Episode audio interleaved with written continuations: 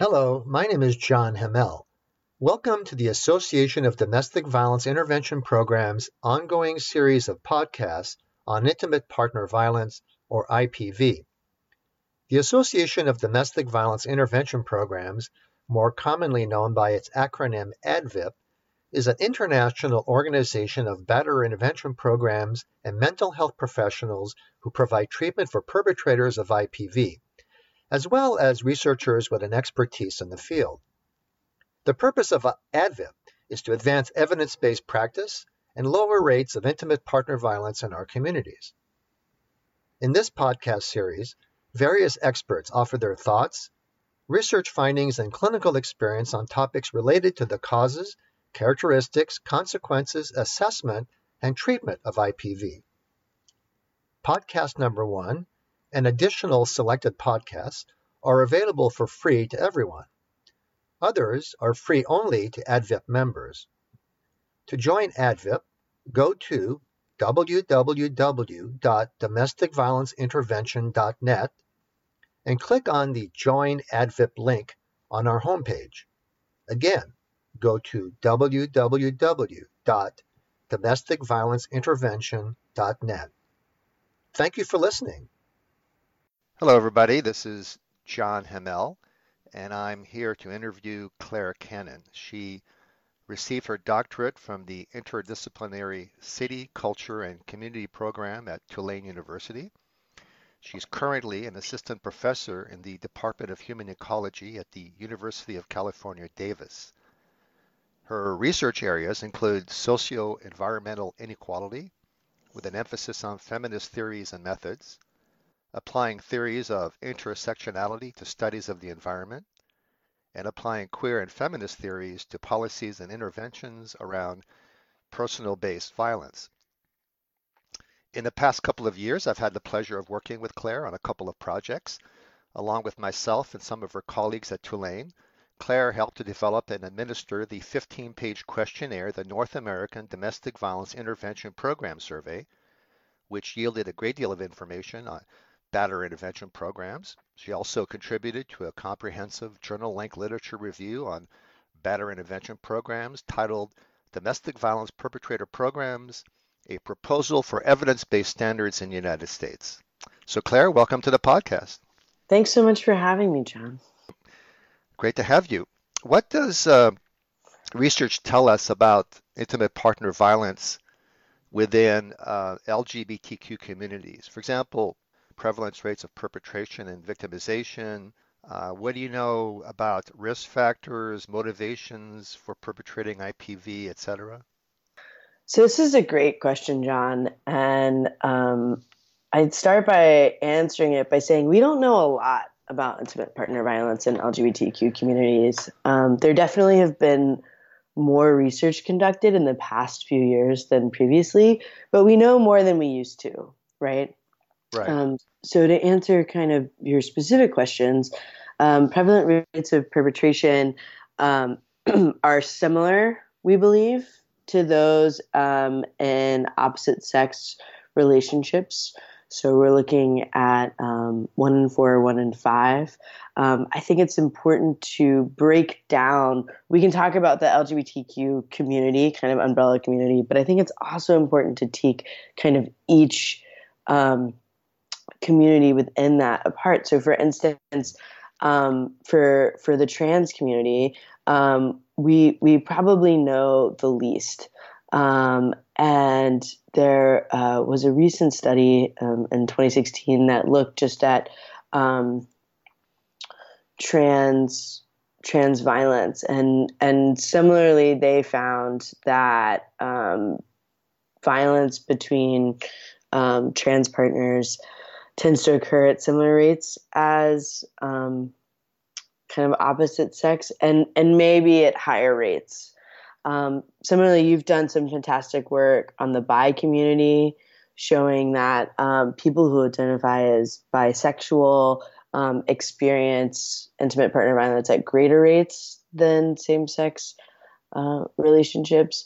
Um, so I think it's really important when we're talking about the LGBTQ community to, to, to talk about it as this, you know, overall community um, but also to, to try to get more information on each community within that um, because they're going to be different risk factors. They're going to be different motivations for people um, depending on you know who they are and what community they're part of and what kind of relationships they have um, and what they seek out. In terms of risk factors, there are um, you know similar risk factors as those in same-sex relationship or in opposite sex relationships excuse me. Um, you know such risk factors that that we've come to to spend um, some time understanding and unpacking in the field are power and control. Um, specifically with with risk factors one of the things that is sets this community apart is um, homophobia and homophobia yeah both internalized as well as external. So when we talk about homophobia, um, we can talk about kind of internal homonegativity. I've seen it called in some um, psychology journals. And that would be kind of what we think of in the public as internalized homophobia. So just because um, a person identifies as LGBTQ um, doesn't mean that they're separate from the dominant culture, right? It means that they're part of our culture and part of what our culture says, although, you know, increasingly it's changing in, in certain parts of it, is that, you know, you are less than. If you're LGBTQ, then then you, then there's a hierarchy and you're you are at the bottom of it. And um, straight or heterosexual identifying people are at the top of it. And so that's a big risk factor. Um, could you could you speak more to that? Uh, and also talk about the different ways that homophobia affects uh, individuals. I, am thinking of uh, research finding for example that that police departments tend to minimize uh, domestic violence within uh, LGBTQ communities. Um, uh, they see it as just uh, they see it as as always kind of it's kind of the opposite of the way they view opposite sex violence. But opposite sex violence, they they they often tend to see everything as battering, or sometimes just assume the male as the the primary violent partner because he's usually bigger. Um, so you have those stereotypes. And then with LGBTQ communities, uh, often the police just, even if one person is clearly dominating and abusing and battering the the, the victim, uh, they they figure that since it's same sex, it must be mutual. Uh, so there's that kind of homophobia, and then of course there's the internalized homophobia that you know people like uh, Valerie Coleman and Claire Renzetti talk about as far as mm-hmm. Talk about how that might lead uh, to a more, I don't know, uh, a more close, maybe a more closed community or a community that's kind of at odds with the outside. Um, you know what I'm speaking to with when uh, yeah. Valerie Coleman talks about in, in more intense relationships. Uh, in smaller communities, not always trusting everyone to protect you.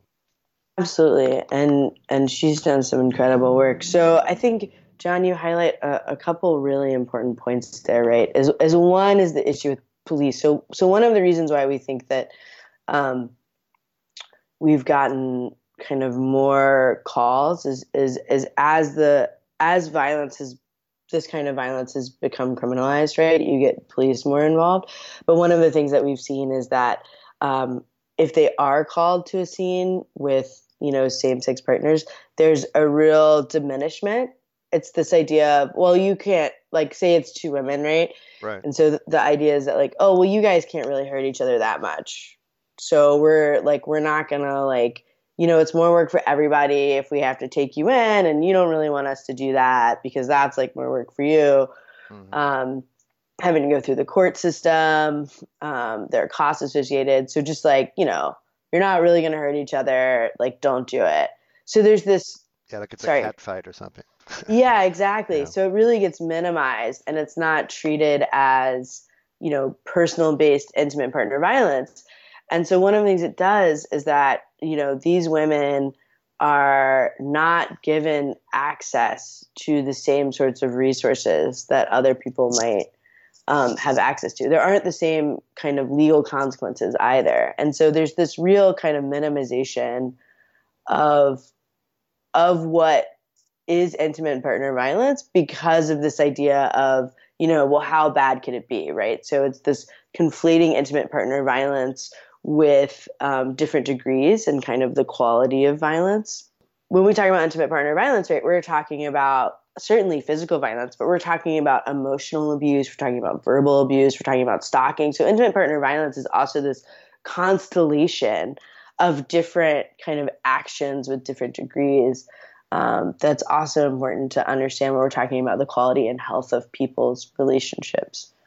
Right. So let's, since we're uh, talking a little bit about stereotypes, um, one of the stereotypes, uh, of course, is that when women uh, in lesbian relationships are violent, then they, they must have masculine traits and they must be the, the you know, so-called butch partner. Where in fact, uh, Renzetti, I think Renzetti, has, has shown that in fact uh, it doesn't really matter the how the partner uh, appears or expresses herself or what stereotype uh, she seems to fit in that uh, lesbian relationships uh, are characterized by violence all around and it doesn't really depend on on the person's sort of stereotypical, you know, persona. Do, do you agree with that, or have you found research to, to that uh, contradicts that those findings?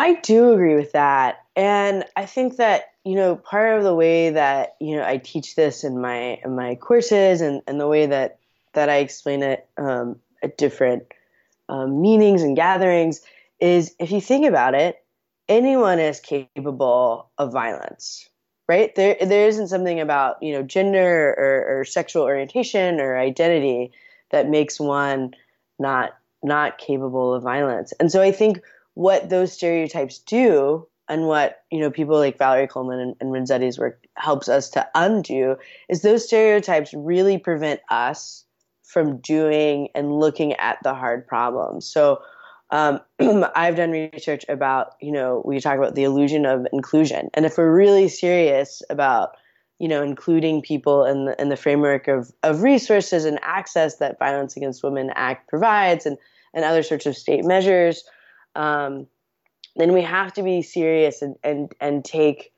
um, take at face value that, that people are, are, are capable of different violence. And to really get at that that question that you asked i think so important is motivation.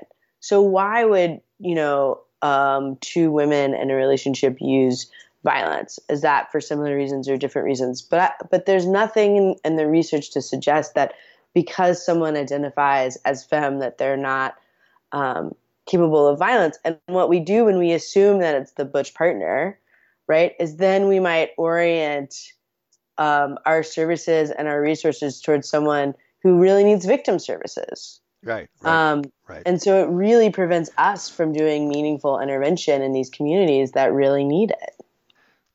We were talking about uh, risk factors and uh, homophobia being one of them.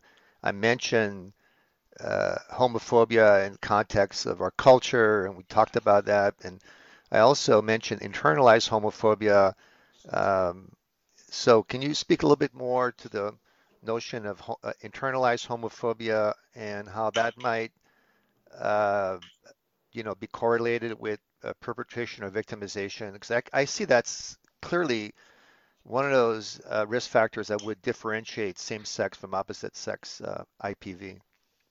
Yeah, so um, there are a couple of different mechanisms that we've identified, um, and of you know, there there are probably more that that still remain to be identified um, as more and more people do this this this crucial work. So, um, for instance, internalized homophobia, um, kind of internalized homonegativity, um,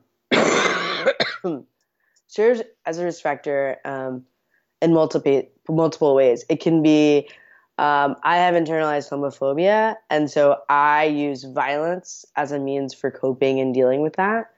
Um, and I use violence in my intimate based partnership that that my intimate partner becomes the object of that violence because in some ways they're the reflection of these bad feelings I have about myself.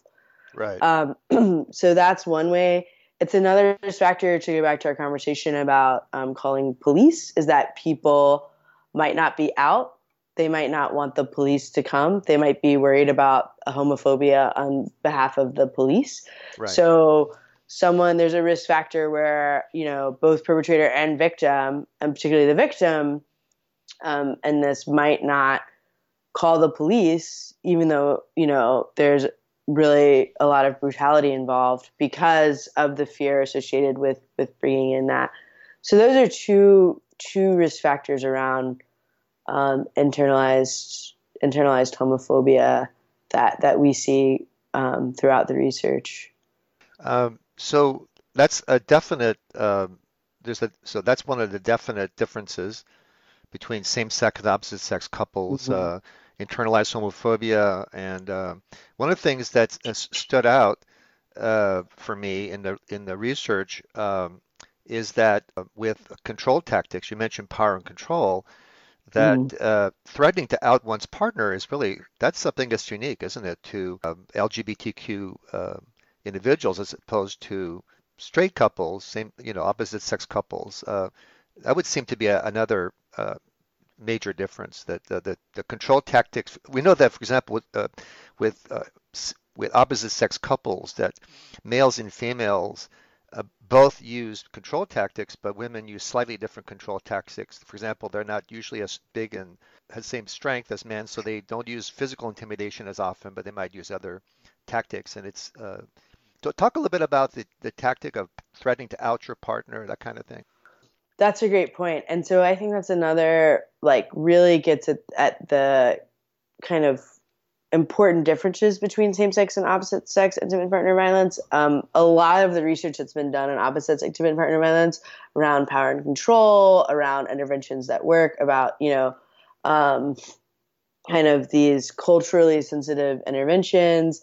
Um, really, also sometimes apply. Like we can learn from that research, but we need to to adapt it, and we need to bring our own kind of tools and context to bear with same-sex relationships. And so the example that you raise um, is such an important one. So so we we know a fair amount about power and control tactics um, in opposite sex intimate partner violence.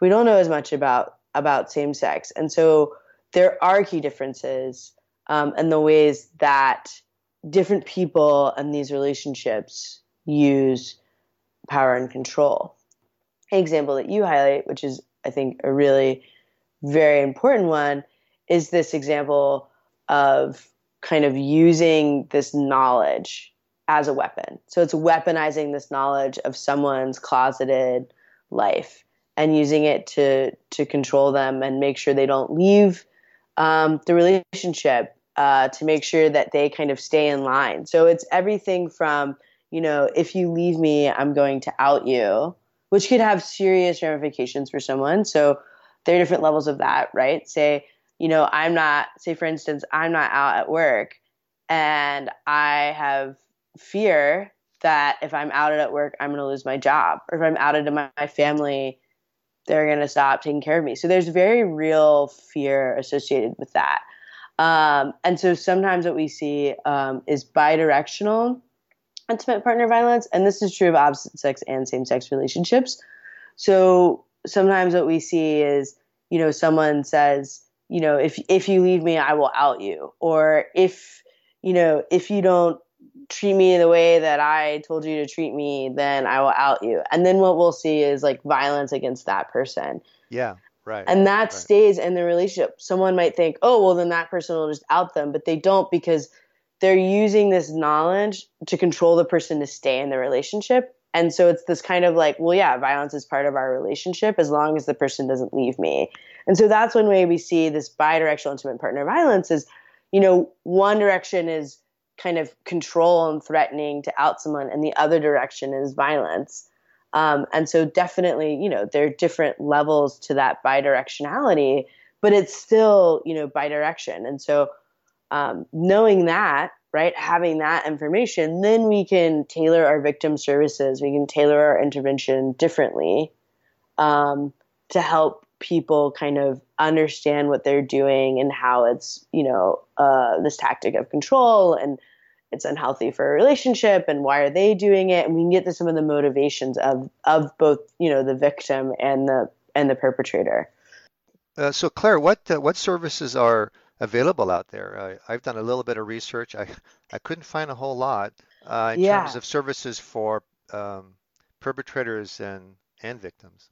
yeah. So um, that's a, that's a really important question, and um, I have a a piece coming out um, that talks specifically about what what services are available associated with batterer intervention programs, and batterer intervention programs are kind of the primary mechanism for um, you know people who've gone through the court system for perpetrator services. And I just read this fascinating um, article from uh, about physicians and what are physicians' responsibility um, if they have a, um, a patient who discloses that they're a perpetrator of intimate partner violence, and they say to refer them to a batterer intervention program, which I think is really interesting. So it's coming from the courts, but it's also coming from the medical side. So batterer intervention programs are really important for uh, perpetrators and as the primary mechanism for that. And so some of the services associated with that um, are not a lot. There, there are a few of them, and what I found is that they're very geographically specific. Mm, right, Um, right. so some place like Chicago or Portland, that is a bigger city. They might have a larger LGBTQ community. There might be more um, grant funds kind of throwing, flowing through there. Um, they're going to have more services, and services could be, um, although this is very, very rare, but highly recommended by practitioners on the front lines in these batterer intervention programs, are LGBTQ identified facilitators of groups Yeah. that are only of LGBTP LGD, LGBTQ people. Um, Yeah. And so that's highly recommended, but very rare. Um, but normally, um, people in these r- types of relationships are put in the standard um, gender stratified groups. So it'll be all women um, perpetrators and all male perpetrators. And a lot of times they don't disclose their um, sexual orientation and they go through a court mandated um, program. And Right. we worry um, about kind of, you know, is that the best intervention for them? Mhm, Of mhm. there might be fear associated, especially in a smaller town or a town that they're from, more rural town, um, with being outed. There, so it adds stress. Um, and and looking at the different curriculums that it might not speak to, as we've discussed, the specific risk factors and motivations.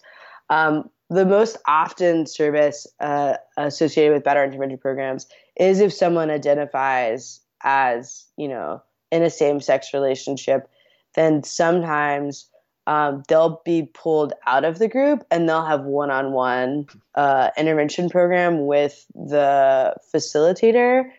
Um, and kind of one of the issues that, that we call up with that is that they're not getting the benefits of the group therapy. And so they're not really going through the program. They're getting one on one counseling.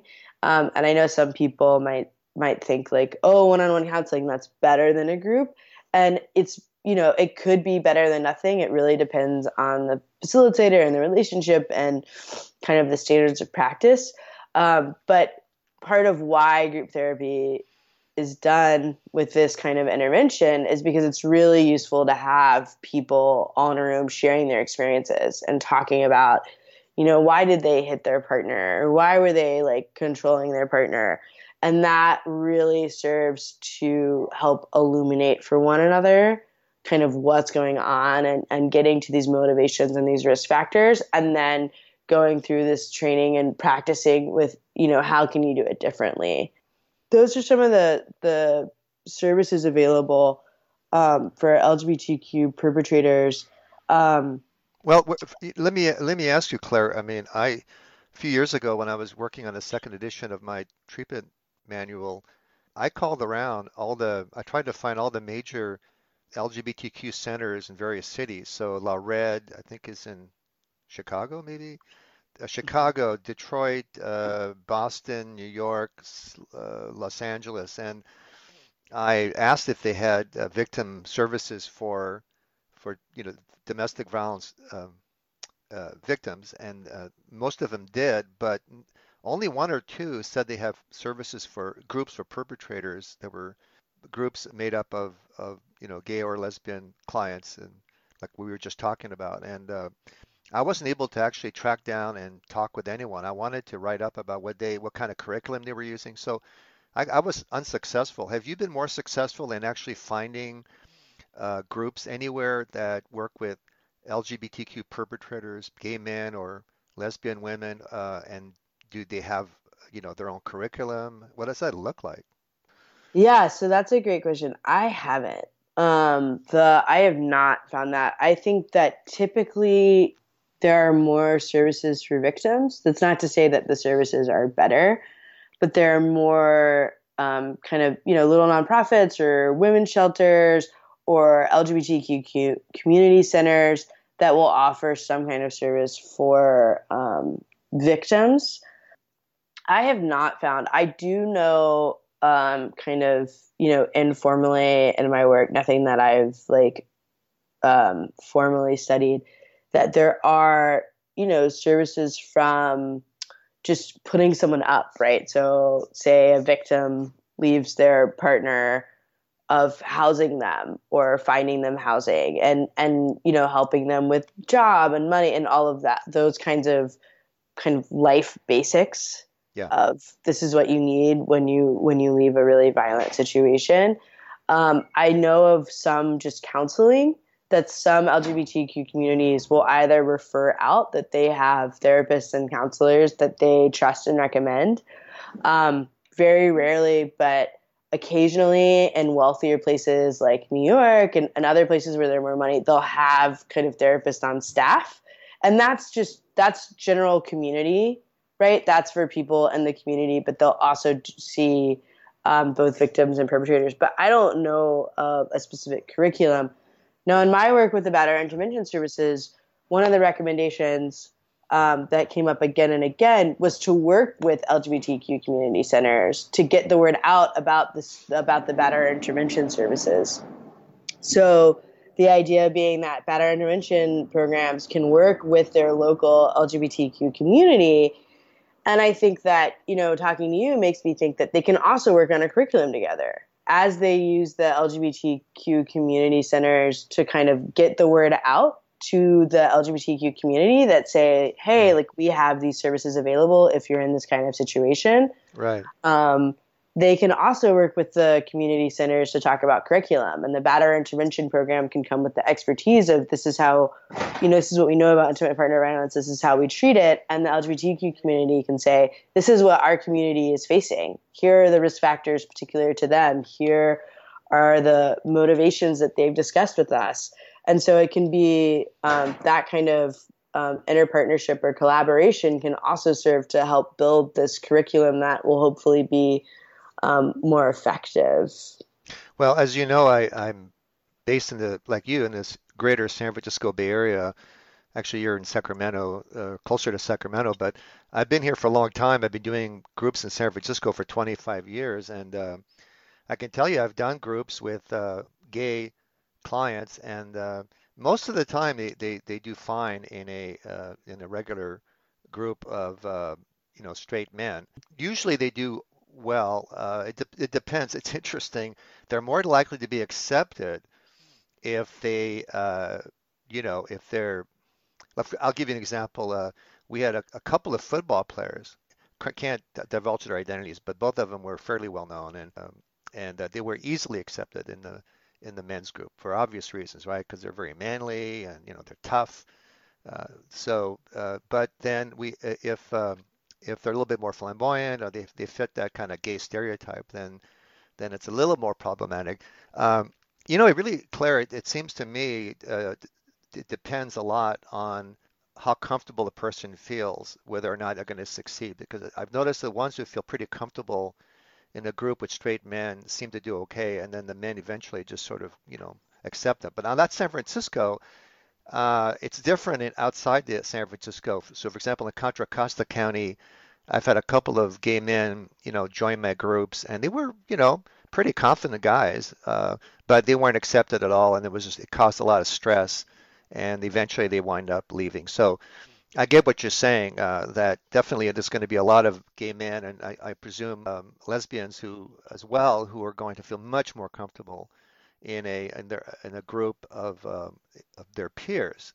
Uh, I'm just pointing out that it for some people, um, you know, this, the regular programs can work, but I want to add a caveat, which is my programs are not the you know the kind of Duluth model types of programs. They're our programs are CBT. They're more flexible. They're more likely to. We have our curriculum is more likely to speak to the needs of uh, of everyone. Uh, you know the learning to control your emotions, learning to express yourself, communicate more effectively, and so forth. Uh, there's a fellow in San Francisco named Patrick Letellier. You may have heard of him. He was he's an activist and he has been an activist in San Francisco working for LGBTQ, uh, LGBTQ communities, and he refers to uh, the, the, sort of heterosexist uh, types of um, sort of orientation to the Duluth model because it presumes that you know domestic violence is about power and control by men over women, and it sort of misses mm-hmm. you know mm-hmm. it misses a lot of the dynamics of uh, of uh, LGBTQ violence. Um, anyway, I just want to put that out there that I, I've worked successfully with gay men and, and we've had lesbian women uh, in our women's groups who have done quite well. Uh, I think the women have an easier time than the men. I mean, that's a great point. And I think part of what you're highlighting is that, you know, I think it, it speaks a lot to how comfortable someone is, right? And in that space and navigating that space. And that it really depends on what model you're teaching, right? CBT I think offers more flexibility in terms of kind of different cultures and different perspectives than the Duluth model.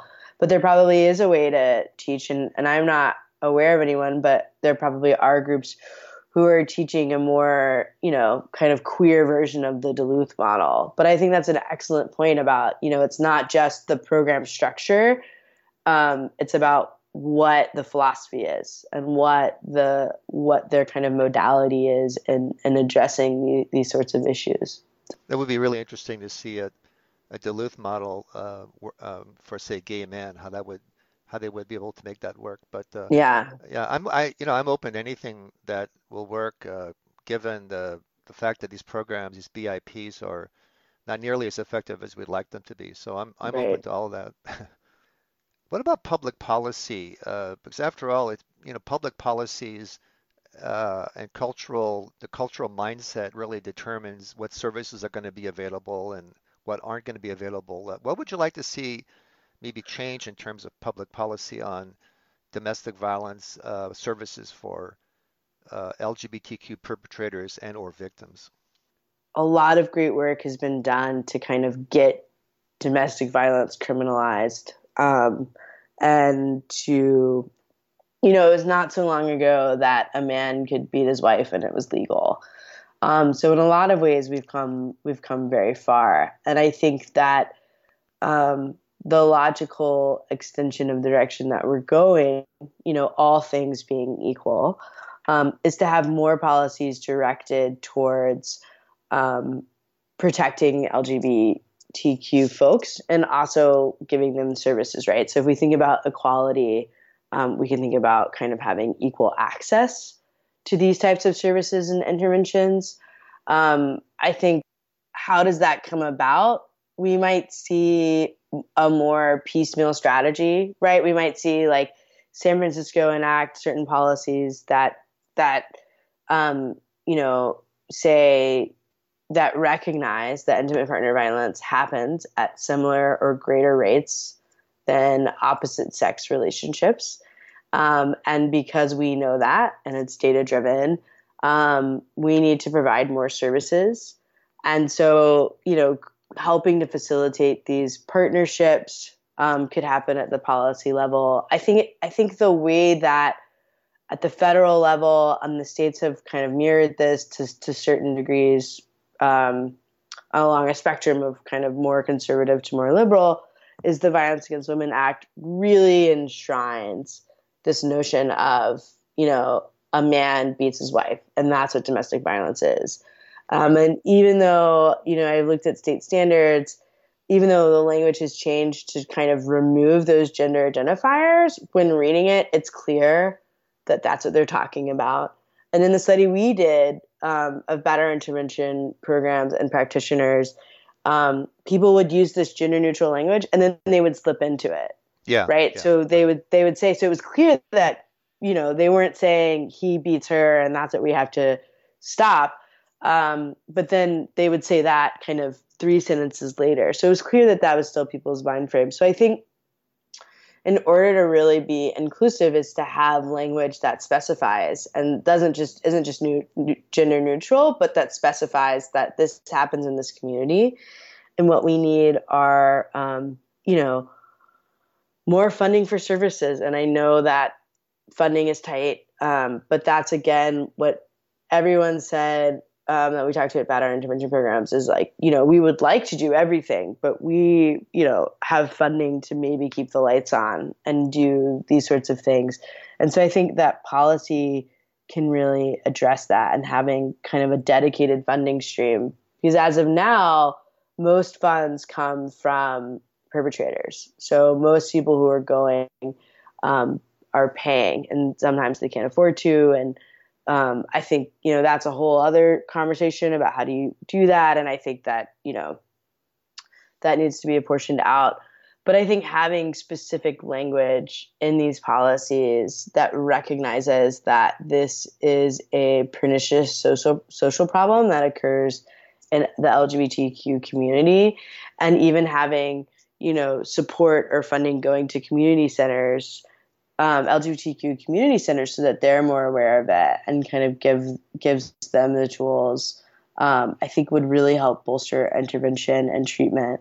You know, I, I think that the public policies around arrest are very complicated um, in the sense that, you know, in some ways it could increase um, the likelihood of violence. Say someone, a partner gets arrested and they go to jail you know, I uh, this is an anecdote, but I have a friend um, who works in the LA District Attorney's office, and she says, you know, most of her cases, she has non-felony um, criminal cases, and most of them are domestic violence, and the victim doesn't show up. And if the victim yeah. doesn't show up, then they right. can't sentence, and it's a waste of everybody's time. And um, if someone already uses violence in their relationship and they get arrested and they have to spend the night in jail and then nothing happens and they go home to the same situation, right? right? We can think of that as a way of exacerbating the situation. So I think yeah. the public policies on arrest are very complicated. And then, you know, for some people, it saves lives, right? Like someone gets arrested and they go to court and um, for some people, they get mandated to batterer intervention programs and it saves their relationship. Um, you know, that's kind of what we hope for. But that kind of getting you know, training into police departments about this issue and, you know, how to handle it and having therapists who can be on call, right? That all takes resources to kind of build up that that framework. Um, but I think that one place to start is to put this this language that specifies in these policies that this is a community that requires um, services and it's one that requires acknowledgement that this problem is going on. Well, uh, I know uh, that uh, I know that the Violence Against Women Act in the last couple of years has been somewhat modified to include language providing funding for um, for male victims um, as well as victims in LGBTQ communities. Um, there's an organization called um, uh, Stop Abuse for Everyone. They're they're an internet uh, organization. Have you heard of them? I'm not. Stop Abuse for Everyone Safe uh, started about 15 years ago. It was um, put together by individuals who are concerned about uh, how to provide services to underserved communities. Um, so it includes um, straight men as well as gay and lesbian, LGBTQ uh, victims, and it's still around. Uh, they uh, so it would seem that all these underserved communities would be natural allies. So mm-hmm. men, men who are uh, straight men who are victimized, who uh, complain about um, exaggerated uh, or false allegations of domestic violence, who aren't able to find shelter space uh, would be natural allies with LGBTQ, you know, individuals who are victimized as well. And I, I just was wondering if you had heard of any other organizations that uh, try to provide uh, services to under under you know served populations. Any specific ones? I think yeah. Emerge in Boston. They've been around for I want to say mm. 30 years. Yeah. Um, and they're I believe uh, they do I think perpetrator and victim services, and I believe they have a LGBTQ specific um, group, and I think they've worked very closely with the community center in Boston as well. Um, and that, I mean, that's a great point too, because it could, you know, there. I, I, I understand that the Violence Against Women Act is, um, you know, definitely evolved. Um, I think it could evolve further, but it might also be a grassroots issue, right? So you have something like Safe where these natural allies come together. Um, and so it, it, starts out like that, right? So you're you're bringing these community um, centers and services together on that front, and really advocating for change, and also providing for people who who need it. Uh, I believe there's a another um, program in Chicago, but I don't remember the name. What? Tell me about any current research you're working on, Claire. Uh, what are you focusing on right now? What's what kind of projects do you have in the works, so to speak? So, um, continuing on, um, I mentioned the piece coming out about um, what services are available for LGBTQ perpetrators in the U.S. specifically, um, primarily focusing on batterer intervention programs. Um, I also um, just worked on a piece with colleagues from Tulane on ethical considerations for conducting research um, after disasters. So we can think of, you know, BP oil spill, or we could think of um, the flooding in Houston. Um, but really thinking about how do we, it was a review of the literature on um, how how do we conduct research ethically and what are the primary guidelines um, and part of that is looking at um, kind of minorities. So we can think of more vulnerable populations. So LGBTQ people, um, uh, ethnic and racial minorities, children, women. So paying close attention to these vulnerable populations in that space um, to help come up with, with some guidelines from researchers. Um, it was good to speak with you. We finally got it together with yeah the, this uh, has been wonderful. I'm learning. I'm not very technologically savvy claire so i'm, I'm learning as i go along here. Um, but i really enjoy talking with you. It's a very important uh, topic and that's why i've included as one of the first um, of the podcasts